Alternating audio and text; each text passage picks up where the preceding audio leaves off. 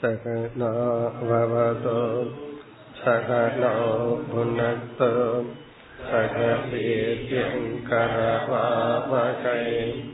तेजस्विनावधीतमस्तु मा विद्विषावकैः ॐ शान्ति शान्ति शान्तिः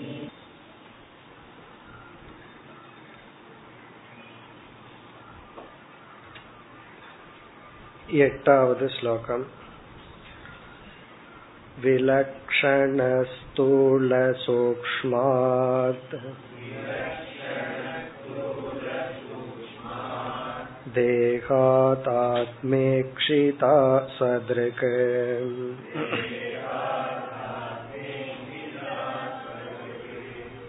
यथाग्निर्दारुणो दाह्यात्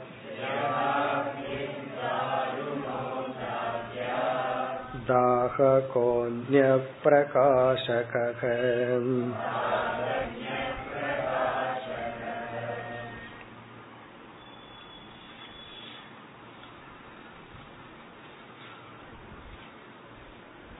இந்த அத்தியாயத்தில் முதல் ஏழு ஸ்லோகங்களில் பகவான் ஞான யோகத்திற்கான தகுதியை பற்றி பேசினார் ஞான யோகத்திற்கு நம்மை எப்படி தகுதிப்படுத்தி கொள்ளுதல். அதை பற்றி பேசினார்.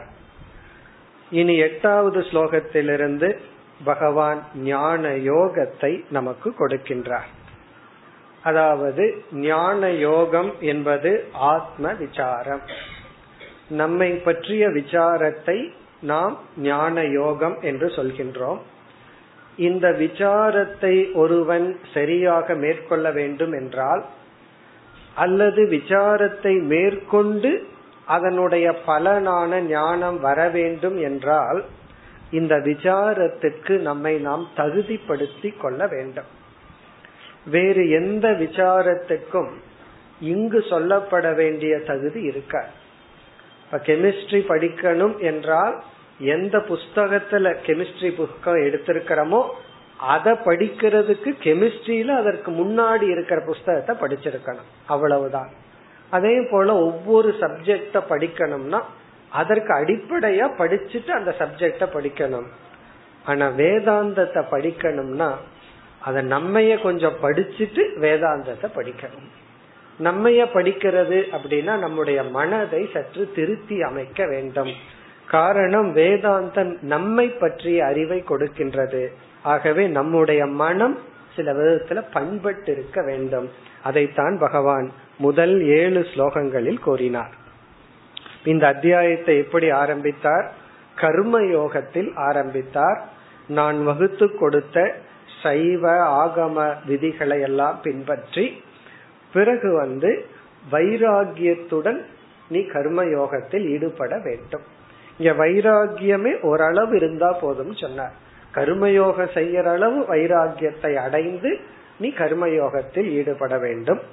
வைராகியத்தை அடைவதற்கு விவேகத்தை நமக்கு புகட்டினார்.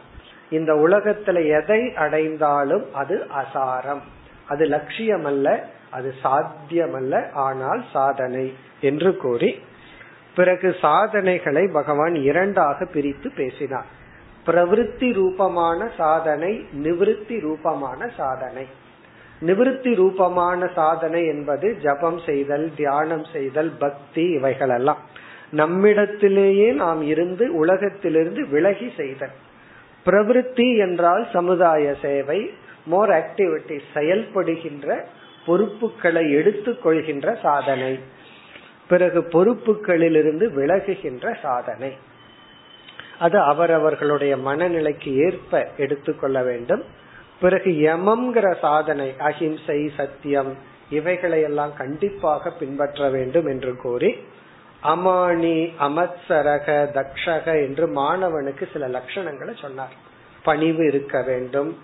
பிறகு வந்து கர்வப்படக்கூடாது. இப்படிப்பட்ட சாதனைகளை கூறி ஏழாவது ஸ்லோகத்தில் பற்றின்மையை வலியுறுத்தி இக்கருத்தை பகவான் முடித்தார். இனி இந்த எட்டாவது ஸ்லோகத்திலிருந்து விசாரம். நம்ம இதுவரைக்கும் உத்தவ கீதையில ஆத்ம விசாரத்தை அவ்வளவு சீரியஸா செய்யவே இல்லை. இந்த ஸ்லோகங்கள்ல பகவான் நமக்கு கொடுக்கின்றார். அதனால நம்ம அப்படியே உபனிஷத்தினுடைய வகுப்புக்கு போற மாதிரி இருக்கும். காரணம் என்ன? இந்த பகுதியில பகவான் ஆத்ம ஞானத்தை போதிக்கின்றார். அதை இப்பொழுது பார்ப்போம். இந்த எட்டாவது ஸ்லோகத்தில் ஆத்ம அனாத்ம விவேகத்தை பகவான் மேற்கொள்கின்றார். ஆத்ம அனாத்ம விவேகம். இந்த ஆத்ம அனாத்ம விவேகத்தை திருஷ்ய விவேகத்தின் துணை கொண்டு பகவான் இங்கு நமக்கு கொடுக்கின்றார். இந்த ஆத்ம அனாத்ம விவேகத்தை பல விதத்துல செய்யலாம். மூன்று உடலை எடுத்துக்கொண்டு சரீரத்திரைய விவேகமா செய்யலாம். மூன்று உடலையே அஞ்சா பிரிச்சு பஞ்சகோஷ விவேகமா செய்யலாம். அப்படி பல விதத்துல செய்யலாம். அல்லது நமக்கு வருகின்ற மூன்று அவஸ்தைகள். ஜாகிரத் சொப்னம் சுசுப்தி என்ற அவஸ்தையை எடுத்துக்கொண்டு அவஸ்தாத்திரைய விவேகம் பண்ணலாம். மூன்று அவஸ்தைகள் மூலமா ஆத்மா அனாத்ம விவேகம் பண்ணலாம். இப்படி பல முறைகள் ஒவ்வொரு உபனிஷத்துல ஒவ்வொரு விதத்தில் சொல்லப்பட்டிருக்கும். இங்கு பகவான் வந்து திருக் திருஷ்ய விவேகத்தின் அடிப்படையில் ஆத்ம அனாத்ம விசாரத்தை மேற்கொள்கின்றார். திருஷ்ய விவேகம்னா என்ன? ஆத்ம அனாத்ம விவேகம்னா என்னன்னு சுருக்கமா பார்த்துட்டு இங்க என்ன பகவான் கொடுக்கிறாருன்னு பார்ப்போம். இங்க ஆத்ம அனாத்ம விவேகம் என்றால் நான் என்கின்ற சொல்லினுடைய பொருள் என்ன என்ற விவேகம் அல்லது அறிவு. நான் யார் அப்படிங்கிற விசாரம். அல்லது நான் நான்கிற வார்த்தையத்தான் ஒரு நாள் அதிகமா பயன்படுத்துற வார்த்தை. அதாவது நம்ம ஒரு நாளைக்கு அதிகமா பயன்படுத்துற வார்த்தை நான். அந்த நான்கிற வார்த்தையினுடைய உண்மையான பொருள் என்ன? நமக்கு அந்த நான்கிற வார்த்தைக்கு அர்த்தம் தெரியாதா அப்படின்னு சொன்னா சொல்ல முடியாது. என்ன? நமக்கு தெரியுது. நான்கிற வார்த்தைக்கு நமக்கு அர்த்தம் தெரிகின்றது. ஆனால் அந்த அர்த்தத்துல என்ன நடந்துள்ளது? அனர்த்தமும் கலந்துள்ளது. இப்ப நான்கிற சொல்லுக்கு உண்மையான அர்த்தம் பொருள் என்னவோ அதையும் நம்ம சேர்த்து புரிஞ்சிருக்கிறோம். ஆனா உண்மை அற்ற பொருளையும் சேர்த்து புரிந்துள்ளோம். இப்ப நான்கிற சொல்லுக்கு நம்ம இடத்துல இப்ப இருக்கிற என்ன அறிவு என்றால் நான்கிற சொல்லினுடைய உண்மையான பொருளும் நான்கிற சொல்லுக்கு பொருள் படாததும் கலந்துள்ளது. இப்ப நான்கிற சொல்லுக்கு எது உண்மையான பொருளோ அத சாஸ்திரத்துல ஆத்மா என்றும் நான்கிற சொல்லுக்கு உண்மையிலேயே பொருள் அற்றதை அனாத்மா என்றும் சாஸ்திரம் அழைக்கின்ற. இப்ப ஆத்ம அனாத்ம விவேகம்னா என்ன அர்த்தம்? நான்கிற சொல்லுக்குள்ள இருக்கிற உண்மையான அர்த்தமும் உண்மையற்ற அர்த்தம் என்ன? என்று பிரித்தல் என்று பிரித்து புரிந்து கொள்ளுதல். இப்ப நம்ம வந்து நெல் இருக்கு அதை எடுத்து பிரிச்சர்றோம் இதுதான் அரிசி இது வந்து உமின்னு பிரிக்கிறோம். அதே போல வந்து நான்கிற சொல்லுக்குள்ள நெல்ல போல இங்க வந்து ரெண்டு அர்த்தம் இருக்கு. ஒன்று வந்து உண்மையான மெய்ப்பொருள் இனி ஒன்று வந்து தவறாக நாம் புரிந்து கொண்டது. இப்ப தவறாக புரிந்து கொண்டது எது என்றால் நம்முடைய சரீரம். காரண சூக்ம ஸ்தூல சரீரம். இதத்தான் நம்ம வந்து ஆத்மாங்கிற சொல்லுக்கு அர்த்தமா சேர்ந்து புரிஞ்சிருக்கோம். அப்ப வந்து இங்க அனாத்மான என்ன? அனாத்மா என்பது ஸ்தூல சூக்ம காரண சரீரம்.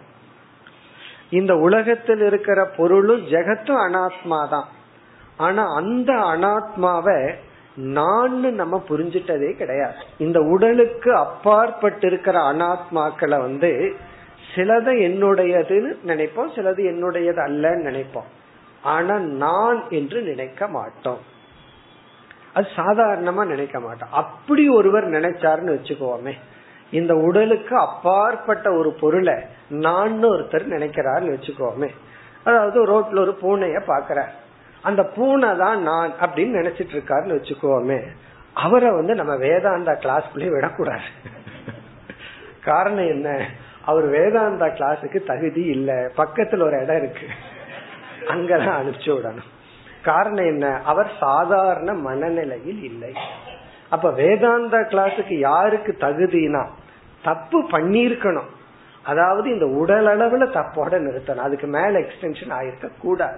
இப்ப இந்த உடலை நான் நினைக்கிறது வந்து இயற்கையாகவே உள்ளது. இந்த உடல் என்னுடைய மனம் என்னுடைய அறிவு அறியாம இதெல்லாம் நான் நினைக்கிறது தவறல்ல. அது இயற்கையாகவே அந்த தவறோடு தான் பிறந்துள்ளோம். அது மட்டுமல்லாமல் இவைகளையெல்லாம் நான் நினைக்கிறதுக்கு ஒரு காரணமும் இருக்கு. அந்த காரணம் என்னன்னா நம்முடைய அனுபவம் தான் காரணம். இப்ப டேபிள ஒருத்தர் அடிக்கிறார் உதைக்கிறார் நமக்கு வந்து துயரம் வரல.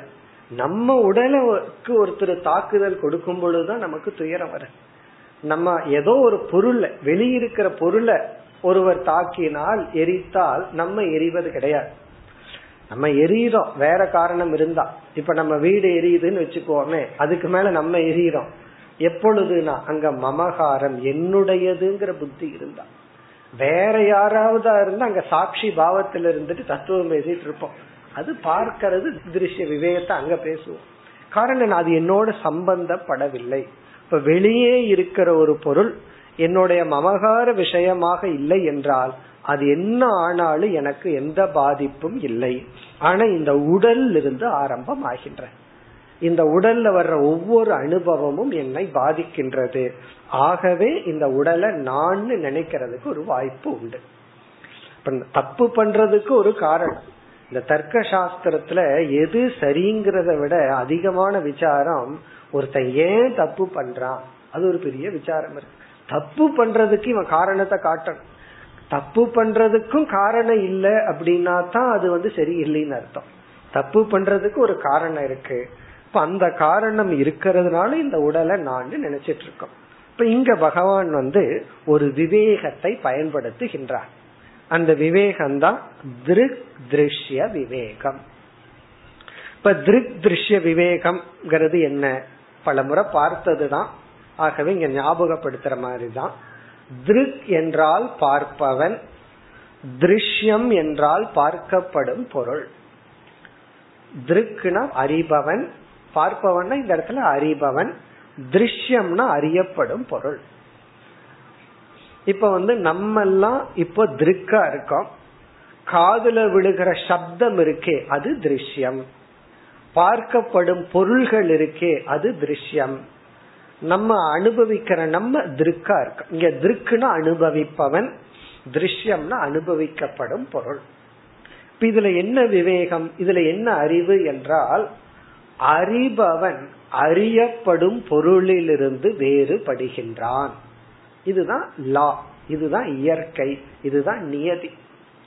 இப்ப இந்த உலகத்துல எத்தனையோ நியதி இருக்கிறது போல இது ஒரு நியதி. அறிபவன் அறியப்படும் பொருளிலிருந்து வேறுபடுகின்றான். ஒரு கேள்வி கேட்கலாம். அது ஏன் வேறுபடணும்? ஒன்னாவே இருக்கலாமே என்றால் பதில் ரொம்ப சுலபம்.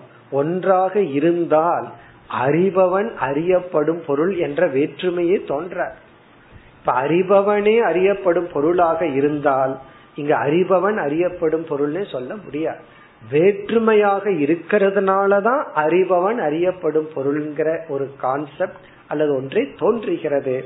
இப்ப அறிபவன் அறியப்படும் பொருளிலிருந்து வேறுபடுகின்றான் இதை நம்ம வெளியிருந்து ஆரம்பிப்போம். நம்ம எதையெல்லாம் பார்க்கிறோமோ அதிலிருந்து நாம் வேறுபடுகின்றோம். நம்ம வந்து ஒரு மனிதனை பார்க்கிறோம் அவனிடமிருந்து வேறுபடுகின்றோம் மிருகத்தை பார்க்கிறோம் மரம் செடி கொடிய பார்க்கிறோம் அதிலிருந்து நாம் வேறுபடுகின்றோம். ஏன்னா அறிபவன் சப்ஜெக்ட் அறியப்படும் பொருள் ஆப்ஜெக்ட் இது வந்து வெளி உலகத்தை எக்ஸாம்பிளா வச்சுட்டு பிறகு இந்த உடலில் இருந்து வருகின்றோம். இங்க பகவான் அங்குதான் ஆரம்பிக்கின்றார். விலக்ஷணக ஸ்தூல சூக்மாத் தேகாத். ஸ்தூலம் என்றால் நம்முடைய பார்த்து அனுபவிக்கக்கூடிய இந்த உடல். சூக்மம் என்பது பார்க்க முடியாத ஆனால் அனுபவத்தில் இருக்கின்ற நம்முடைய உடல் அதாவது நம்முடைய மனம் சூக்ம சரீரம். இப்ப இங்க முதல் வரியில் எப்படி சொல்றார்? விலக்ஷணக என்றால் வேறுபட்டுள்ளான். வேறு. எதிலிருந்து? ஸ்தூல சூக்மா தேகாத். ஸ்தூல உடலிலிருந்தும் சூக்மமான உடலிலிருந்தும் தேகாத் வேறானவன் யார்? அல்லது வேறான ஒரு தத்துவம் ஆத்மா. இப்ப ஆத்மா என்பது ஸ்தூல உடலிலிருந்தும் சூக்ம உடலிலிருந்தும் வேறானது. அதனால ஆத்மாவுக்கு வேறானது அப்படின்னா அனாத்மா அப்படின்னு சொல்றோம். ஆத்மாவுக்கு வேறானது அப்படின்னு அர்த்தம். அனாத்மாங்கிற வார்த்தைக்கு ஆத்மாவிடமிருந்து வேறானது என்று பொருள். அதுதான் ஸ்தூல சூக்மா இது எதனுடைய அடிப்படையில்? திருக் திருஷ்ய விவேகத்தின் அடிப்படையில் பகவான் பேசுகின்றார். எப்படி என்றால் இந்த ஸ்தூல உடலும் நம்மால் அனுபவிக்கப்படுகிறது. அதாவது ஸ்தூல உடல் கொண்டு இந்த உலகத்தை அனுபவிக்கிறது போல நான் வந்து இந்த ஸ்தூல உடலையும் அனுபவிக்கின்றேன். இந்த ஸ்தூல உடலும் என்னுடைய அனுபவத்துக்குரிய விஷயமாக உள்ளது. அப்ப என்னை அறியாம நான் என்ன பண்ணிடுறேன்? நான் வந்து சூக்ம சரீரத்துக்குள்ள என்ன வந்து அபிமானிச்சு என்னுடைய மனதின் மூலமாக இந்த உடலை நான் பார்க்கின்றேன். இப்ப என்னுடைய உடல் வந்து ஒரு பொருளாக நான் பார்க்கின்றேன். சில சமயங்கள்ல நம்ம அந்த அர்த்தத்திலையும் சொல்லுவோம். அதாவது வந்து என்னுடைய உடல்நிலை சரியில்லை அப்படின்னு நம்ம சொல்லுவோம். இப்ப என்னுடைய உடல்நிலை சரியில்லைன்னு சொல்லும் பொழுது அப்ப நான்கிறது யார்? இப்ப டாக்டர்கிட்ட போய் உங்களுக்கு ஏதாவது ப்ராப்ளம் இருக்கான்னு கேக்குற. ஆமா எனக்கு உடம்புக்கு சரியில்லைன்னு சொல்றோம். நான் உங்களுக்கு தான் ப்ராப்ளத்தை கேட்டேன். உங்க உடம்ப பத்தி கேட்கலன்னு டாக்டர் சொல்ல மாட்டார். காரணம் என்ன? அவர் வந்து நம்ம உடலையும் நாம்னு நினைச்சுக்கிறார். ஆனா நம்ம சொல்லும் போது என்ன சொல்றோம்? என்னுடைய உடல் நிலை சரியில்லை. அப்போ இந்த உடல்ங்கிறது என்னுடைய பொருள் ஆகிவிட்டது என்னுடைய புஸ்தகம் என்னுடைய பேனா போல என்னுடைய உடல் ஒரு பொருளாகி உள்ளது. அதே சமயத்துல என்னுடைய கண்ணு வந்து ரொம்ப நல்லா பார்க்கல. என்னுடைய காது வர வர சரியா கேட்கறது இல்ல அப்படின்னு எல்லாம் சொல்றோம். அப்ப இந்த ஞானேந்திரியமும் நமக்கு பொருளாகிறது. ஏன்னா அதையும் நம்ம ஐடென்டிஃபை பண்றோம். சில சமயம் என்னுடைய மனசு இன்னைக்கு சரியில்லைன்னு சொல்றோம். அப்ப மனதையே நம்ம பிரிச்சு பார்க்க ஆரம்பிச்சிடறோம். நான்கிறது வேற என்னுடைய மனநிலை அப்படிங்கறது வேற. பிறகு புத்தியையும் நம்ம பார்க்கிறோம். எனக்கு இது தெரியுது இது தெரியல. அப்ப புத்தியே ஒரு பொருள் ஆகுது பிறகு நம்ம மெமரிய பார்க்கிறோம். இதெல்லாம் எனக்கு ஞாபகத்தில் இருக்கு. இதெல்லாம் எனக்கு அப்படியே எரைஸ் ஆயிட்டு வருது. இதெல்லாம் எனக்கு ஞாபகத்துல இல்ல. அப்ப நம்முடைய ஞாபக சக்தியையும் தெரியுது. எனக்கு ஒரு காலத்துல என்ன தெரிஞ்சிருந்து இப்ப என்ன தெரியல அதுவும் தெரியுது. அப்போ இதெல்லாமே நமக்கு பொருளாகின்றது. இதெல்லாம் அனுபவ ரீதியிலையும் நமக்கு இவைகள் பொருளாகின்ற காரணத்தினால் நான் ஆத்மாவாகிய நான் ஸ்தூல சூக்ம உடல்களை பொருளாக பார்ப்பதனால் இங்க முதல் சொல் விலக்ஷணக. விலக்ஷணகன வேறுபடுகின்றேன். எதிலிருந்து? ஸ்தூல சூக்ம தேகாத். பிறகு நான் யார்? ஆத்மாவினுடைய சொரூபம் என்ன? ஈக்ஷிதா. தேகாத் ஆத்மா ஈக்ஷிதா. ஈக்ஷிதாங்கிற சொல் ஆத்மாவுக்கு அடைமொழி. ஈக்ஷிதான்னா பார்ப்பவன். பார்க்கின்ற சொரூபமாக இருப்பது ஆத்மா. பார்க்கப்படும் பொருளாக இருப்பது இந்த உடல். அதாவது திருக் திருஷ்ய விவேகம்னு சொல்றோம். திருக் என்றால் பார்ப்பவன் திருஷ்யம் என்றால் பார்க்கப்படும் பொருள். இதுல வந்து ஆத்மா பார்ப்பவனா ஆத்மா பார்க்கப்படும் பொருளா அத முதல்ல முடிவு பண்ணணும். நான் திருஷ்ய விவேகம் பண்ணி ஒரு முடிவுக்கு வந்திருக்கேன். என்ன முடிவுனா ஆத்மா திருஷ்யம். அப்படி முடிவு பண்ணலாமே. அதனால இங்க தெளிவுபடுத்துறார் ஈக்ஷிதா ஆத்மா. திருக்கு தான் ஆத்மா பார்ப்பவன் தான் ஆத்மா. இந்த ஆத்மாங்கிற வார்த்தை இருக்கே அது புரிஞ்ச மாதிரி இருக்கு புரியாத மாதிரி இருக்குன்னு நமக்கு தெரியும். நம்ம என்ன புரிஞ்சுக்கிறோம் இப்போதைக்கு? அது தெளிவா புரியும் போது புரியட்டும். இப்போதைக்கு நம்ம எப்படி புரிஞ்சுக்கலாம்? ஆத்மா என்பது நான் சொல்றது புரியவில்லை என்றால் இந்த நான்கிற வார்த்தைக்குள்ள இருக்கிற அழியாத பொருள். அப்படி புரிஞ்சுக்கும் நான்கிற சொல்லுக்குள் இருக்கின்ற அழியாத பொருள் அதே சமயத்தில் உணர்வுடைய ஒரு பொருள். அதுதான் ஈக்ஷிதா. ஈக்ஷிதான பார்ப்பவன். இப்ப பார்க்கின்ற ஆத்மா ஈக்ஷிதா ஆத்மா ஸ்தூல சூக்மா தேகாத் விலக்ஷணக. இனி அடுத்தது ஒரு சந்தேகம் வரலாம். இப்ப நான்கிறது ஆத்மா. இந்த ஆத்மாவாகிய நான் ஸ்தூல சூக்ம காரண உடல் இவைகளுக்கெல்லாம் அப்பாற்பட்டவன் சொன்னா நான் இருக்கிறனா இல்லையாங்கிறது மத்தவங்க வந்து உடலின் அடிப்படையில தான் முடிவு செய்கிறார்கள். இந்த உடலோட நான் நடமாடிட்டு இருந்தேன் அப்படின்னா நான் இருக்கிறேன்னு ஒத்துக்கிறாங்க. யா இந்த உடல் மடிந்து விட்டதுன்னு வச்சுக்கோமே. இந்த உலகத்தில் இருக்கிறவங்க எல்லாம் என்ன முடிவு பண்ணிடுறாங்க? நம்ம போட்டோவுக்கு மாலைய போட்டுறாங்க என்ன முடிவு பண்ணிருக்காங்க இந்த ஆள் இல்ல. மேபி அதே வீட்டுக்குள்ள நம்ம உலாவிட்டு இருக்கலாம். சூக்ம சரீரத்துல. ஏன்னா அந்த பாசம் இருக்கே அந்த வீட்டை விட்டு போகாம அதே வீட்டுக்குள்ள நம்ம உலாவி கொண்டு இருந்தாலும் வீட்டில் இருக்கிறவங்க எல்லாம் நம்ம கவுண்ட் பண்றதே கிடையாது. அவர் வந்து இல்ல அப்படிங்கிற முடிவில் இருக்காங்க. ஆகவே இந்த உலகமே அல்லது நாமும் ஒருத்தர் இருக்காரா இல்லையாங்கிறதே ஸ்தூல உடலின் அடிப்படையில தான் முடிவு பண்றோம். அவருடைய பாடி இல்லைன்னா அவர் இல்ல உடல் இருந்தா அவர் இருக்க. அப்படி இருக்கையில சூக்ம சரீரமும் நான் அல்ல ஸ்தூல உடலும் நான் அல்லன்னா பிறகு நான் ஒண்ணு இருக்கிறனாங்கிறதுக்கு என்னதான் சாட்சி? என்னதான் அத்தாட்சி? எந்த அடிப்படையில தான் நான் சொல்ல முடியும் நான் இருக்கிறனா என்று இந்த சந்தேகம் நமக்கு வருகின்றது. அதுக்கு பகவான் பதில் சொல்றார் முதல் வரியில கடைசி சொல் சுவ திருக் சுவ ஏற்கனவே திருக் திருஷ்ய விவேகம் பண்ணோம். இந்த இடத்துல அந்த திருக்குக்கு பகவான் இனி ஒரு அடைமொழி கொடுக்கிறாரு சுவ திருக் அப்படின்னு சொல்லி. ஸ்வ திருக் என்றால் செல்ஃப் எவிடென்ட் தன்னுடைய இருப்புக்கு தானே சாட்சி. தன்னுடைய இருப்புக்கு வேறு ஒரு துணை தேவை இல்லை. அது இருக்கிறதுக்கு அதுவே சாட்சி. ஸ்வதிருக் அப்படின்னா ஸ்வப்பிரத்யம் தனக்கு தானே சாட்சி. மற்ற பொருள் இருக்கான்னு சூரியனுடைய ஒளி கொண்டு பார்க்கிறோம். சூரியனே இருக்கா இல்லையான்னு சொல்லி எதனுடைய துணை கொண்டு பார்க்கிறோம்? சூரியன் துணை கொண்டே பார்க்கிறோம். இப்ப சூரியன் வந்து உதிச்சிருக்கா இல்லையா அப்படிங்கறத சூரியனே காட்டி கொடுக்கும். சில பேர் வந்து எவ்வளவு நாள் சாஸ்திரம் கேட்கணும்னு சந்தேகம்னு கேட்பார்கள். அதுவும் சொப்பிரத்யம் நமக்கே தெரியும். கேட்டது கேட்கலாம். இந்த கேள்வி இருக்கிற வரைக்கும் கேட்கணும்னு அர்த்தம். எவ்வளவு நாள் சாஸ்திரம் கேட்கணும்னு ஒருவர் சந்தேகம் வந்தா இந்த கேள்வி உங்களிடத்திலிருந்து போற வரைக்கும் கேட்கணும்.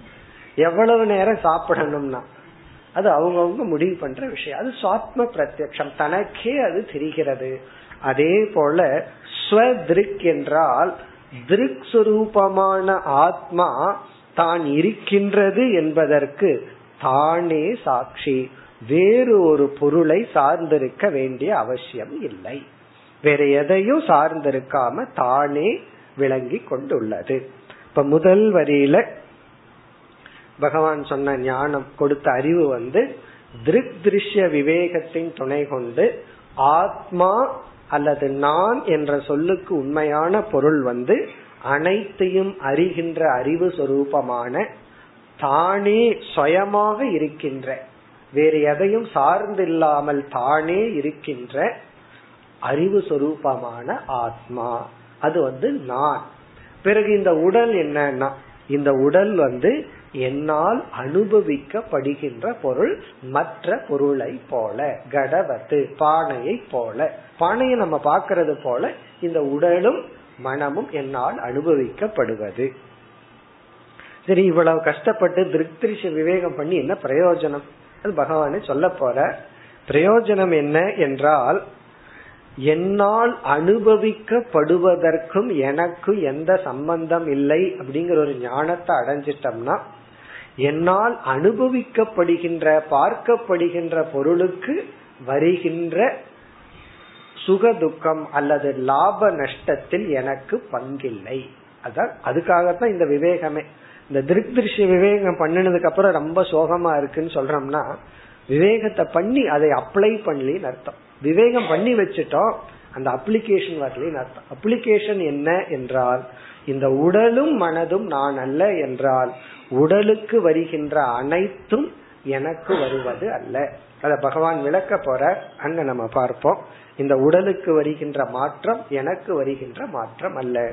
அதே போல மனம் நம்ம மனச சில பேர் புகழ்வார்கள் சில பேர் இகழ்வார்கள். மனசுனா நம்முடைய அறிவு. நீங்க ரொம்ப அறிவு பூர்வமா நடந்து கொள்கிறீர்கள் நீங்க எடுத்த முடிவு சரி அப்படின்னு சொல்லுவார்கள். சில பேர் வந்து வேற முடிவு தப்புன்னு சொல்லுவார்கள் சில பேர் அதே முடிவை தப்புன்னு சொல்லிட்டு போவார்கள். இதெல்லாம் என்னன்னா மனதிற்கும் உடலுக்கும் வருகின்ற பாதிப்பு. அது எனக்கு வருவதல்ல. அதுதான் இந்த திருஷ்ய விவேகத்தின் பலன். இனி இரண்டாவது வரியில உதாகரணத்தை பகவான் கூறுகின்றார் இங்க எக்ஸாம்பிள் பகவான் சொல்றார் இந்த பகுதிகளில் அக்னியை பகவான் உதாகரணமாக எடுத்துக் கொள்கின்றார். நெருப்பை எக்ஸாம்பிள எடுத்துக்கிறார். இப்ப நெருப்பு வந்து நெருப்புக்கு என்ன உருவம் இருக்கு? அப்படின்னு சொன்னா நெருப்புக்கு உருவம் கிடையாது. ஒரு மரக்கட்டையில எரிஞ்சா பெரிய நெருப்பு மாதிரி தெரியும். தீபத்துல எரிஞ்சா அது சின்னது மாதிரி தெரியும். இப்ப நெருப்புக்கு வந்து உருவம் கிடையாது. நெருப்பு வந்து நெருப்புக்கு இரண்டு சுவாவம் ஒன்று வந்து பிரகாசக அதாவது வந்து பிரகாசத்தை லைட்ட கொடுக்கிற சுவாவம் இனி ஒன்னு கக உஷ்ணத்தை கொடுக்கின்ற சுவாவம் நெருப்புக்கு இரண்டு சுவாவம் ஒன்று எரிக்கின்ற சுவாவம் இனி ஒன்று விளக்குகின்ற சுவாவம் அதனாலதான் நெருப்ப வந்து ரெண்டு விதத்திலையும் சாஸ்திரத்துல உதாகரணமா சொல்லப்படும். இங்கே பகவான் சொல்ல போற. ஒன்று வந்து அறிவுக்கு நெருப்பு உதாகரணம். அறிவுக்கு உதாகரணம்னு சொன்னா அறிவு எப்படி அறியாமை நீக்குதோ அதே போல நெருப்பு வந்து பிரகாசத்தின் மூலமா இருள நீக்குது. பிறகு வந்து ஞான பலன் வந்து எப்படி கர்ம பலனை எல்லாம் எரிச்சிருதோ இல்லாம பண்ணுதோ அதே போல நெருப்பு வந்து எல்லாத்தையும் பொசுக்கி விடுகின்றது இல்லாம பண்ணது. அப்படி சம்சாரத்தை எரிப்பது நெருப்பு அறிவை காட்டி கொடுப்பது நெருப்பு. அந்த நெருப்பை உதாகரணமா இங்க பகவான் சொல்றார் நெருப்பு என்ற தத்துவமானது அது எதை எரிக்கின்றதோ அதிலிருந்து வேறுபட்டது. அதாவது நெருப்பு வந்து எதை எரிக்குதோ அதிலிருந்து வேறுபட்டது. ஒரு மரக்கட்டைய நெருப்பு எரிஞ்சா அந்த நெருப்பு ஃபயர் பிரின்சிபிள் அப்படிங்கிறது மரக்கட்டையிலிருந்து வேறுபட்ட ஒரு தத்துவம்.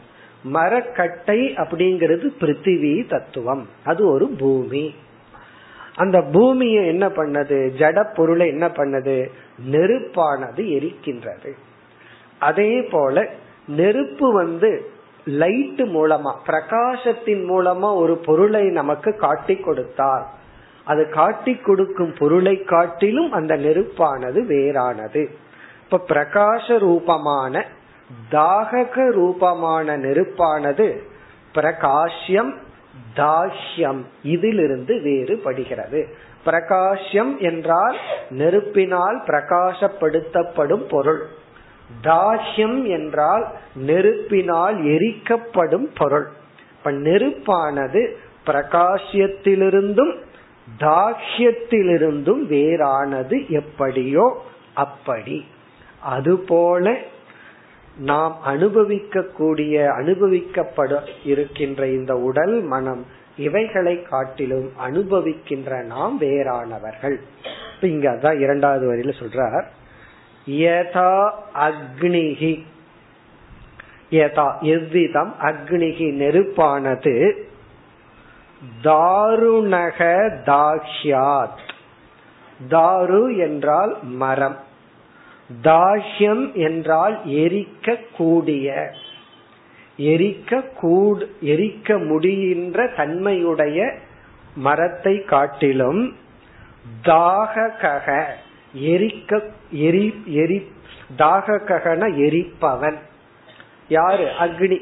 தாகக எரிப்பவனான அக்னி தாஹ்யாத்னா எரிக்க கூடிய தாருணக மரத்தை காட்டிலும் தாககங்கிற சொல் அக்னிக்கு அடைமொழி. இங்க கன்க்ளூஷன் என்னன்னா அந்நக வேறுபட்டது.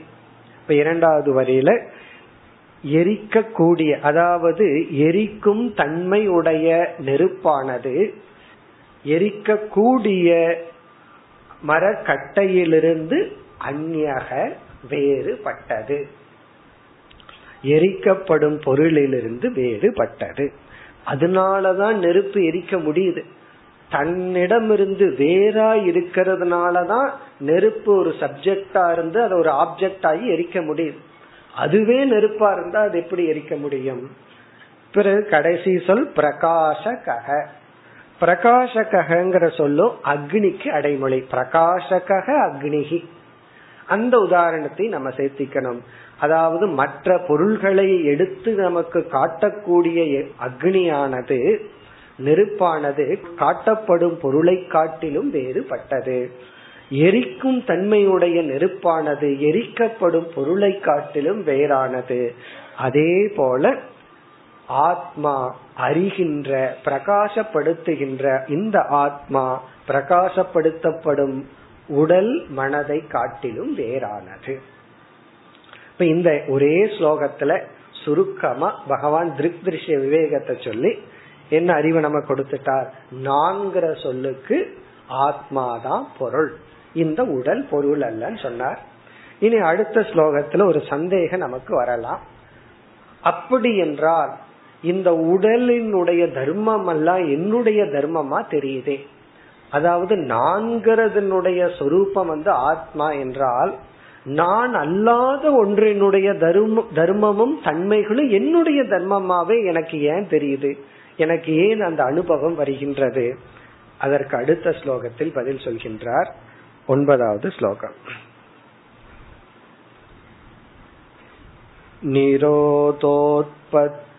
निरोधोत्पत्त्यनुबृहत्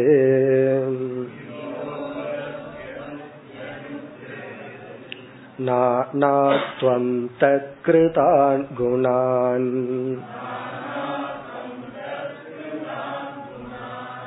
अन्तप्रविष्ट आदत्ते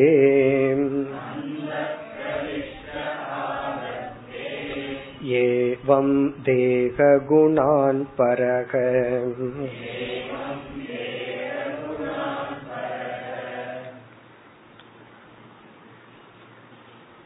இங்கும் அக்னியையே பகவான் உதாகரணமாக எடுத்துக் கொள்கின்றார்.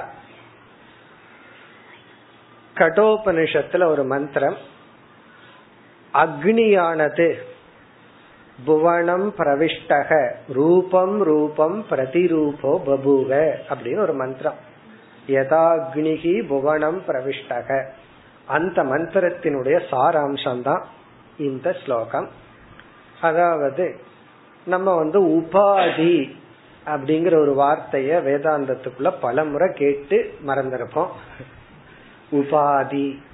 உபாதிங்கிற வார்த்தை உபாதிங்கிறது தமிழ்ல ஒரு அர்த்தம் இருக்கு. ஒரே உபத்தரம் உபாதியா இருக்கான்னு சொல்லி வேதாந்தத்துல ஒரு அர்த்தம். வேதாந்தத்துல சில முக்கியமான வார்த்தைகள் எல்லாம் இருக்கு. இந்த மித்தியா சத்தியம் நித்தியம். அதே போல இந்த உபாதிங்கிற வார்த்தை ரொம்ப முக்கியமான வார்த்தை. அதாவது ரொம்ப சூக்மமான அர்த்தத்தை உடைய வார்த்தை. அந்த கருத்து இங்கு சொல்லப்படுகிறது.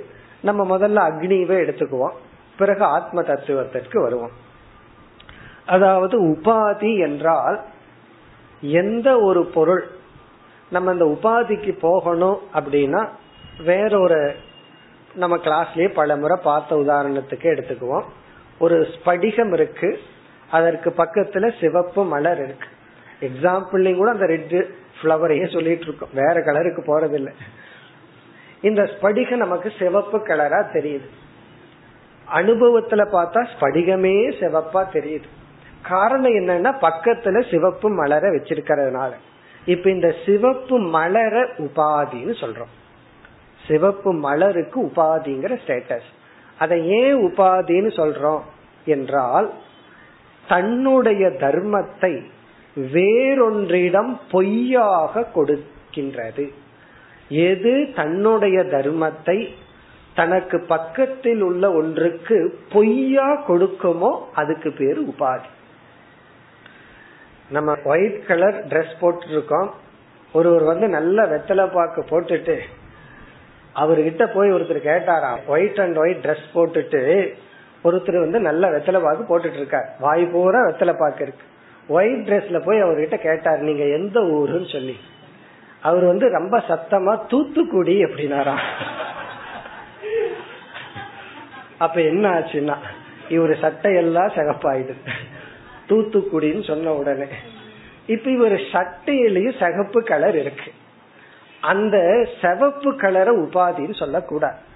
ஏன்னா இந்த ஒயிட் ட்ரெஸ்ஸுக்கு அந்த வெத்தலை பாக்கு இருக்கே அது வந்து பொய்யான தர்மத்தை கொடுக்க உண்மையிலேயே கொடுத்துருக்கு. இவரு போய் பெட்ரோல் வாஷ் பண்ணணும் அப்புறம். தூத்துக்குடின்னு சொன்னதுனால. அப்படி இப்ப வந்து உண்மையிலேயே ஒரு ஒன்று இனியொருக்கு தர்மத்தை கொடுத்துட்டா அது உபாதி அல்ல. பொய்யா கொடுக்கணும். சில பேர் நமக்கு பணத்தையும் உபாதியா கொடுப்பார்கள். அப்படின்னு என்ன கொடுக்கறேன் கொடுக்கறேன்னு சொல்லிட்டு இல்ல பேங்க்ல போட்டுன்னு சொல்லியிருப்பாங்க அங்க உபாதியா இருக்கும் கொடுத்துருக்க மாட்டாங்க. அப்படி அதாவது உண்மையிலேயே ஒன்று தன்னுடைய தன்மைக்கு இனி ஒன்ன கொடுத்தா அது உபாதி அல்ல. பொய்யா கொடுக்கணும். அப்படி கொடுத்தா அதுக்கு பேர் உபாதி. இது நமக்கு நல்லா புரிஞ்சுட்டா கடைசியில என்ன முடிவுக்கு வரணும் சாஸ்திரம் என்ன சொல்லுது? இந்த உடலை நம்முடைய மனதை உபாதி என்று சாஸ்திரம் அழைக்கின்ற. நம்முடைய உடலும் மனதும் உபாதி என்றால் நம்முடைய உடல் தர்மம் மனதினுடைய தர்மம் பொய்யாக ஆத்மாவுக்கு கொடுக்கப்பட்டுள்ளது. கொடுக்கப்பட்டிருக்கு. அனுபவத்தில் இருக்கு. ஆனா பொய்யாக. அதுதான் இங்கு கருத்து. அதைத்தான் இந்த ஸ்லோகத்தில் பகவான் குறிப்பிடுகின்றார்.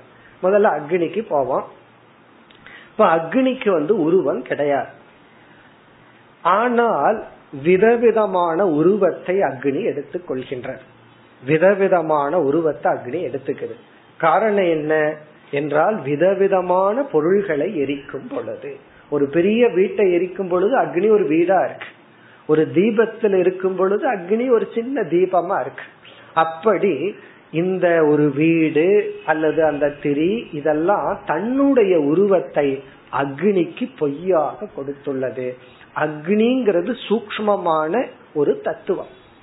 அந்த சூக்மமான தத்துவம் உஷ்ணம்ங்கிற ஒரு தத்துவத்துக்கு உருவம் கிடையாது. அதே சமயத்துல அக்னி வந்து இந்த இடத்துல தோன்றியதுன்னு சொல்ல முடியாது. பஞ்சபூத தத்துவத்துல அக்னி இருக்கு.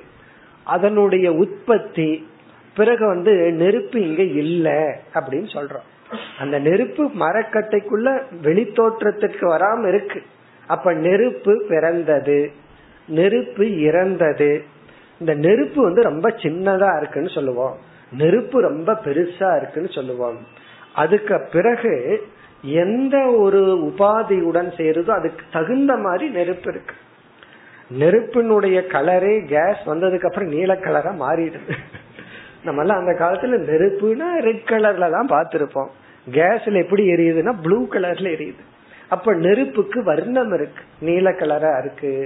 பிறகு வந்து அந்த வர்ணமே அந்த உபாதியை பொறுத்து அந்த கேஸ்ல இருக்கிற லிக்யூட் அது அப்படியே கேஸா மாறும் பொழுது அது என்ன கலரா மாறுது? ப்ளூ கலர்ல இருக்கு. அப்படி நெருப்பினுடைய பிறப்பு நெருப்பினுடைய இறப்பு பிறகு வந்து சின்னதா இருக்கு பெருசா இருக்கு பல விதமா இருக்கு. இதெல்லாம் என்னன்னா அது எதை எரிக்கின்றதோ அதன் தன்மையை பொறுத்தது. நெருப்பு வந்து எதை எரிச்சிட்டு இருக்கோ அதனுடைய தன்மை நெருப்புக்கு ஏற்றி வைக்கப்பட்டுள்ளது. அதுதான் இங்க எக்ஸாம்பிள் இப்ப ஸ்லோகத்தை பார்த்தோம்னா நிரோதம். நிரோதம்னா அழிஞ்சு போறது. இப்ப நெருப்பு எரிஞ்சிட்டு இருக்கு அதை நம்ம தண்ணி விட்டு அணைச்சிடுறோம். உடனே என்ன சொல்றோம்? நெருப்பு அணைந்து விட்டது. அப்படின்னா ஏதோ நெருப்புங்கிற பிரின்சிபலே இல்லாம போன மாதிரி நம்ம பேசுறோம். நெருப்புங்கிற தத்துவத்துக்கே நெருப்புக்கே மரணம் வந்த மாதிரி நம்ம பேசுறோம். நமக்கு மரணம் வந்தா நெருப்புல போடுறாங்க. நெருப்புக்கே மரணம் வந்தா என்ன ஆகும்னா நம்ம ஒண்ணும் பண்ண முடியாது. நெருப்புக்கே மரணம் வந்தது போல நம்ம சொல்றோம். ஆனா நெருப்புக்கு மரணம் வருவதில்லை. உற்பத்தி. உற்பத்தினா நெருப்பு ஏதோ இங்க பிறந்தது போல நமக்கு தெரியுது. ஆனா நெருப்புங்கிற தத்துவம் இருந்துட்டே இருக்கு. எப்படி ஆகாசம்ங்கிற தத்துவம் இருக்கோ ஆகாசத்துக்கு இந்த எக்ஸாம்பிள் சொல்லலாம். வீட்டுல தேவையில்லாத பொருளை எல்லாம் சேர்த்து வச்சுட்டோம். அதையெல்லாம் கிளீன் பண்ணிடுறோம். கிளீன் பண்ணுன்னு என்ன சொல்றோம்? இடம் கிடைச்சிடுது அப்படின்னு சொல்றோம். வீட்டுக்குள்ள இல்லாத இடமா கிடைச்சிருக்க போகுது. வீட்டுக்குள்ள ஏற்கனவே இடம் இருக்கு. நம்ம தேவையில்லாதெல்லாம் போட்டு இடத்த இல்லாம பண்ணணும். இப்ப என்ன சொல்லிடுறோம்? இடம் கிடைச்சிருக்கு. அப்போ ஸ்பேஸ் வந்து கிரியேட்டட் இந்த இடத்துல ஏதோ இடத்த உற்பத்தி பண்ண மாதிரி நம்ம அனுபவத்துல இருக்கு. அதே போல வந்து நெருப்பு தோன்றியது. இந்த நேரத்துல நெருப்பு தோன்றியது. ஆனா நெருப்புக்கு தோற்றம் கிடையாது. அது இந்த பூமியில பஞ்சபூதத்துல அது இருந்துட்டே இருக்கு. அப்படி நிரோத உற்பத்தி அடுத்தது அணு. அணுனா சிறியதா இருக்கு. நெருப்பு வந்து ரொம்ப சின்னதா இருக்கு. அணு பிறகு பிருகத். பிருகத்னா ரொம்ப பெருசா இருக்கு. காட்டுத்தீன்னு சொல்றோம். அது ரொம்ப பெருசா இருக்கு. பிறகு நானாத்துவம் நானாத்துவம்னு விதவிதமான நெருப்புகள். முண்டகோபனிஷத்துல அதெல்லாம் சொல்லியிருக்கு. காளி கராளி மனோஜவாச்ச சுலோகிதா சுதூம்ர வர்ணா இதெல்லாம் நெருப்புக்கு இருக்கிற பெயர்கள். நெருப்பினுடைய நாக்குக்கு இருக்கிற பெயர் ஜுவாலைக்கு இருக்கிற பெயர்கள். அப்படி நானாத்துவம் விதவிதமான நெருப்புகள். இதெல்லாம் தத்கிருதான் குணான். குணான்னா இந்த குணங்கள் எல்லாம் இந்த நெருப்புக்கு நாம் இப்படி சொல்றதெல்லாம் தத்கிருதான். தத்கிருதான்னு சொன்னா இங்க தத்துங்கிற சொல் நெருப்பு எதை எரிக்கின்றதோ அதனால் தோன்றியது. இங்க தத் அப்படிங்கிறது தாரு கிருதான். தாருனா இந்த இடத்துல ஃபியூவல் நெருப்பு எதை எரிக்கின்றதோ தத்கிருதான்னா அதன் அடிப்படையில். அதன்னா நெருப்பு எதை எரிக்கின்றதோ அதன் அடிப்படையில். அந்த பிரவிஷ்டக ஆதத்தே. இரண்டாவது வரியில. ஆதத்தேனா நெருப்பு எடுத்து கொள்கின்றது. ஆதத்தே. அந்த பிரவிஷ்டக கட்டைக்கு உள்ளே சென்ற நெருப்பு. அதாவது கட்டையை எரிக்கின்ற நெருப்பு. அல்லது எந்த பொருளை நெருப்பு எரிக்குதோ அதற்குள்ள போன நெருப்பு அதனுடைய தன்மைய தன்னிடத்துல இருக்கிறதாக எடுத்துக் கொள்கின்றது. ஏவம் இது போல. இது வந்து எக்ஸாம்பிள் இப்ப நெருப்பு அப்ப முதல்ல நெருப்புன்னு என்னன்னு புரிஞ்சுக்கணும். அதுவே ரொம்ப பேர்த்துக்கு புரியறது நெருப்பு அப்படின்னா நம்ம பார்த்துட்டு இருக்கிறதான்னு கிடையாது. நெருப்புங்கிறது கண்ணுக்கு தெரியாத ஒரு பூதம் பூத சக்தி. எப்படி ஆகாசத்தை நம்ம வந்து புரிஞ்சுக்கிறோமோ மனசளவுல காற்றையும் நம்ம கண்ணில் பார்க்காட்டியும் புரிஞ்சுக்கிறோமோ அதே போல நெருப்பையும் புரிஞ்சுக்கணும். தண்ணீர் அதை விட ஸ்தூலமான பூதம். பூமிங்கிறது அதை விட ஸ்தூலமான பூதம். இப்படி பூமியில் ஆரம்பிச்சு மேல போக போக பூதங்கள் சூக்மம் ஆயிட்டே இருக்கு. அப்படி இருக்கிற நெருப்பு தத்துவத்துக்கு இந்த ஸ்தூல தத்துவங்கள் எல்லாம் தன்னிடத்தில் பொய்யாக இப்படி வந்துள்ளதோ? இனி பதிலுக்கு வருகின்றார். தேக குணான் பரக ஆத்மா ஆதத்தே. இனி ஆத்ம விஷயத்துக்கு வருவோம். தேக குணான். தேகத்தினுடைய குணங்கள். இங்க தேகம்ங்கிற சொல்லல ஸ்தூல சூக்ம காரண தேகங்கள். அனைத்து தேகத்தினுடைய குணங்களை பரக பரகன மேலான ஆத்மா ஆதத்தை எடுத்து கொள்கின்றது. பொய்யாகன்னு புரிஞ்சுக்கணும். ஆதத்தை அந்த அதே ஆதத்தேவை இங்கேயும் போடணும். பரக ஆத்மா மேலான ஆத்மா தேகத்தினுடைய குணத்தை எடுத்து கொள்கின்றது. எப்பொழுது எடுத்துக்கொள்கிறது சரி உடம்பில் இருக்கிற தன்மையை எல்லாம் ஆத்மா எடுத்துக்கணும்னு சொன்னா எனக்கு வந்து பலகீனமான உடல் இனி ஒருத்தருக்கு பலமான உடல் இருக்கு. எதுக்கு இந்த ஆத்மா அந்த உடலினுடைய பலத்தை எடுத்துக்க மாட்டேங்குது? இந்த உடலினுடைய பலத்தை மட்டும் ஏன் எடுத்துக்குது? அதுக்கு பதில் சொல்றார் அந்த பிரவிஷ்டக எந்தெந்த சரீரத்துல ஆதாரமா இருக்கோ அந்த சரீரத்தின் தன்மையை எடுத்து கொள்கிறது. அந்த பிரவிஷ்டகன்னு சொன்னா எந்த சரீரத்துல இந்த ஆத்மா தன்னை வெளிப்படுத்தி கொண்டுள்ளதோ அந்த சரீரத்தின் தர்மத்தை எடுத்து கொள்கிறது. அப்போ அவரவர்களுக்குன்னு ஒரு உடல் இருக்கே அவரவர்களுக்குன்னு ஒரு மனசு இருக்கே அந்த தன்மையத்தான் அந்தந்த ஆத்மா எடுத்து கொள்கிறது. அந்தந்த ஆத்மான்னு சொன்னோடனே சந்தேகம் வந்துடலாம் அப்ப எத்தனை ஆத்மா இருக்கு? அப்படின்னு ஒரு சந்தேகம் வரலாம். வேற வழி இல்லாம அந்தந்த ஆத்மான்னு சொல்றோம். அந்தந்த உடலில் இருக்கின்ற ஆத்ம தத்துவம்னு சொல்லணும். அந்த ஆத்மான்னு சொல்றதுக்கு பொதுவா அந்தந்த உடலில் ஏன்னா அந்தந்த உடல்ங்கிறது வேறு வேறான உடல். அந்தந்த உடலில் இருக்கின்ற ஒரே ஒரு ஆத்ம தத்துவம் அந்தந்த உடலினுடைய தன்மையை தான் எடுத்துக்கொள்வது போல.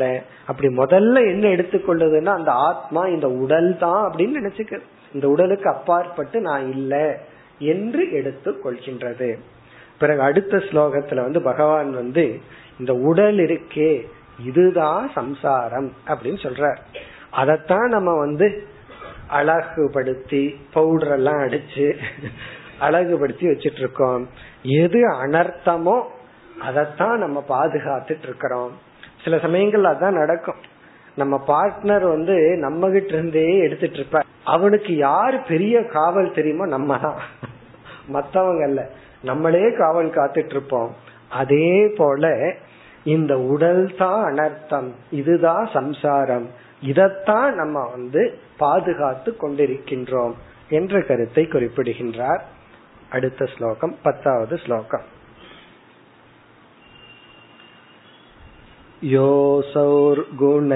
योऽसौर्गुणैर्विरचितः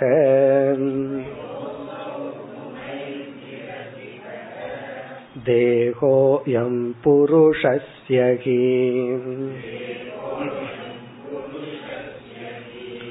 संसारस्तन्निबन्धोऽयम्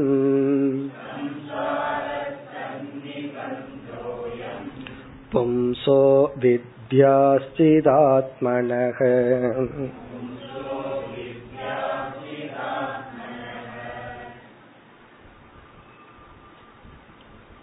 இந்த ஸ்லோகத்தில் எது சம்சாரம் அந்த சம்சாரத்தை எது நீக்கும்?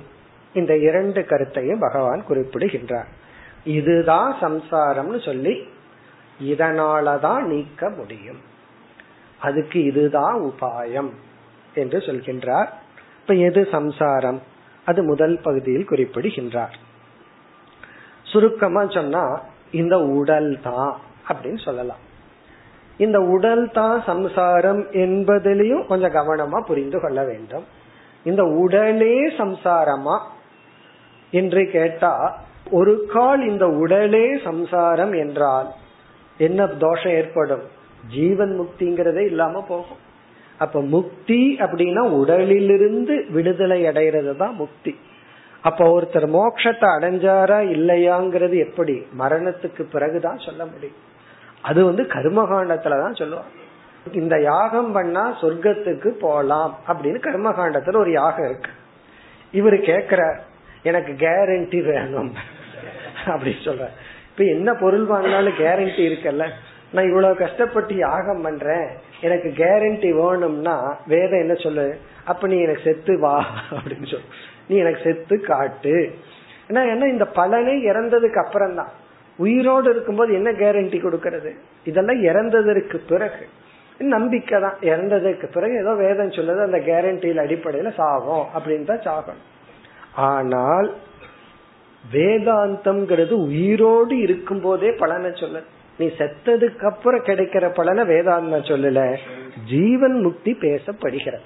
நீ உயிரோடு இருக்கும் போதே உனக்கு இந்த பலன் கிடைக்கும். இறந்ததற்கு பிறகும் நீ இந்த புதிய ஒரு உடலை எடுக்க மாட்ட இருக்கும் போதே உடலில் இருந்து நீ விடுதலை அடைகின்றாய். இறந்ததற்கு பிறகு புதிய உடலுடன் கட்டுப்பட மாட்டாய். ஆகவே இந்த உடல் சம்சாரம்ங்கிறத விட இங்க பகவான் என்ன சொல்றார்? இந்த உடலின் மீது உனக்குள் இருக்கின்ற அத்தியாசம்தான் சம்சாரம். உடலை நீ ஏற்றி வைப்பதுதான் சம்சாரம். அதுதான் இங்க பகவான் சொல்ற இந்த உடல் சம்சாரம் அல்ல இந்த உடலை நீ என்று எடுத்துக்கொள்வதுதான் சம்சாரம். இந்த ரெண்டு உடல் இருக்கே மூன்று உடல் காரண சரீரம் சூக்ம சரீரம் ஸ்தூல சரீரம்ங்கிற உடல் இருக்கே இந்த உடல் சம்சாரம் அல்ல இந்த உடலை நான் என்று நீ அத்தியாசம் செய்வதுதான் சம்சாரம். பிறகு வந்து இங்கு பகவான் சொல்றார் ஜீவர்கள் ஒரு வேலையை செஞ்சிருக்காங்க நான் ஒரு வேலையை செஞ்சிருக்கேன்னு பகவான் சொல்றார். நான் செஞ்ச வேலை என்னன்னா உடலை படைத்தல். நீ செஞ்ச வேலை என்னன்னா அதை நீ என்று எடுத்து கொள்ளுதல். உடலன் படைச்சது என்னோட வேலை அத நான் எடுத்துட்டது உன்னோட வேலை. நான் உன்னை எடுக்க சொன்னா அப்படின்னு பகவான் கேக்குற இந்த ஸ்லோகத்துல அதான் சொல்ற பகவான் வந்து உடலை படைச்சார். அதை நீன்னு எடுத்துட்டது யார் அப்படின்னா அது நம்ம தான் இது எப்படி இருக்குன்னா ஒருத்தர் வந்து டாக்டர் வந்து வடையெல்லாம் சாப்பிடக்கூடாதுன்னு சொல்லிட்டாங்க. அன்னைக்கு ஒரு ஏழு எட்டு வடைய சாப்பிட்டு அவங்க வீட்டுல இருக்கிற அம்மா அவர் திட்டினாரு. என்ன திட்டினார்னா எதுக்கு வீட்டுல வடை சுட்டேன் அப்படி அது போலதான். வடைய சுடுறது அவங்க. இவரு சாப்பிட்டு அவங்கள திட்டுற எதுக்கு வீட்டுல வடை சுடுகிறீர்கள்? அப்படின்னு சொல்லி. அத சாப்பிட்டது இவர். அது போல பகவான நம்ம திட்டம் எதுக்கு சம்சாரத்தை கொடுத்த? பகவான் சொல்றாரு நான் தேகத்தை தான் படைச்ச அதை நீன்னு எடுத்துட்டது அது நான் என்ன பண்ணட்டும்? அதுதான் இந்த ஸ்லோகத்துல சொல்ற பகவான் வந்து அனாத்மாவை படைச்சிட்டார். நம்ம என்ன பண்ணிட்டோம் அத நம்மன்னு எடுத்துட்டோம். சில பேர் இந்த மாதிரி தான் யாரெல்லாம் மத்தவங்களை குறை சொல்றாங்களோ இது வடைய திட்டுற மாதிரி. எல்லா தப்பையும் தான் பண்ணிட்டு ஆனா அது காரணம் சொல்லலாம். நீங்க பண்ணி அது நல்ல பிளேவரா சுட்டு இப்ப எல்லாத்துலயும் பிளேவர் வந்துடுது. நல்ல பிளேவரோட பண்ணி எனக்குள்ள ஒரு ஒரு ஆசையை உருவாக்கி என்ன நீங்க சாப்பிட வச்சீங்க. கடைசி சாய்ஸ் யாருகிட்ட?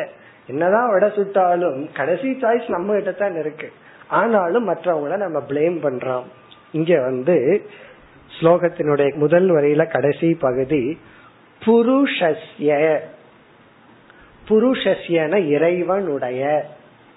பகவானுடைய யக அசௌ குணைஹி. இந்த ஸ்லோகத்தினுடைய அன்வயம் கொஞ்சம் கடினமா இருக்கும். புருஷஸ்யங்கிற வார்த்தையை எடுத்து குணைஹிங்கிற வார்த்தையோட சேர்த்தணும் புருஷஸ்ய குணைஹி. புருஷஸ்யன இறைவனுடைய குணைஹி என்றால் இங்க குணம்ங்கிற சொல் மாயா தத்துவத்தை குறிக்கின்றது.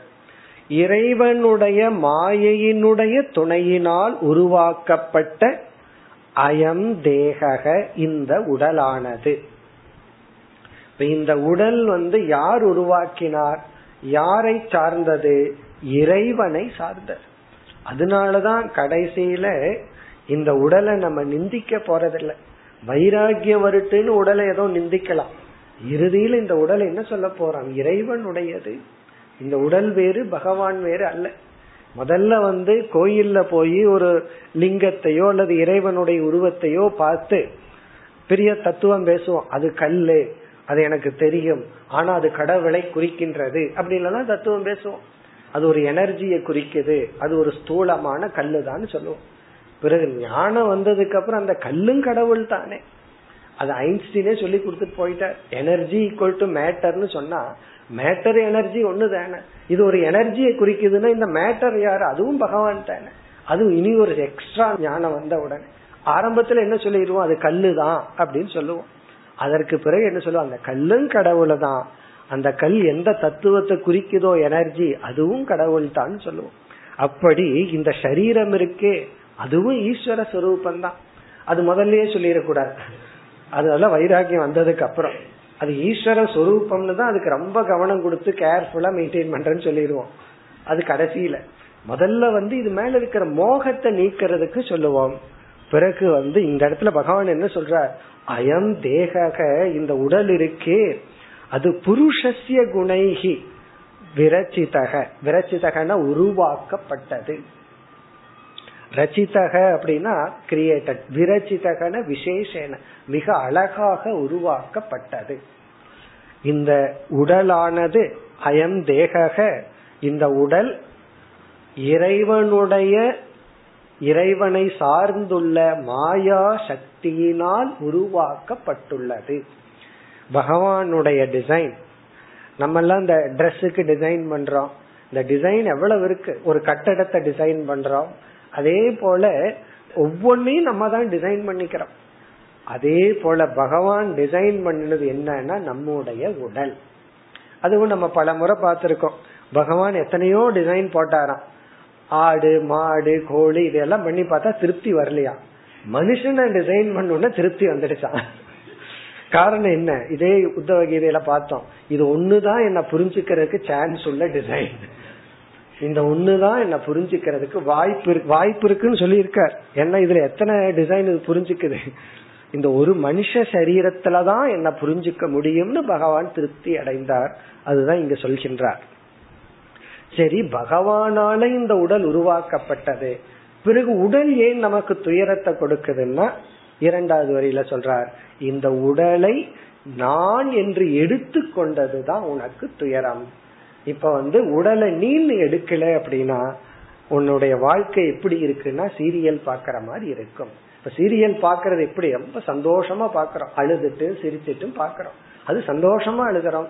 சந்தோஷமா சிரிச்சிட்டு பாக்குறோம் அப்படி ஜீவிதமே மகிழ்ச்சியா இருக்கும். அந்த மகிழ்ச்சிக்குள்ள சில சமயம் அழுவோம் சில சமயம் சிரிப்போம் அது வேற விஷயம். ஆனா அது ஏன் சம்சாரமா மாறுச்சுன்னா இரண்டாவது வரியில சொல்றார் அது அத்தியாசத்தினால்.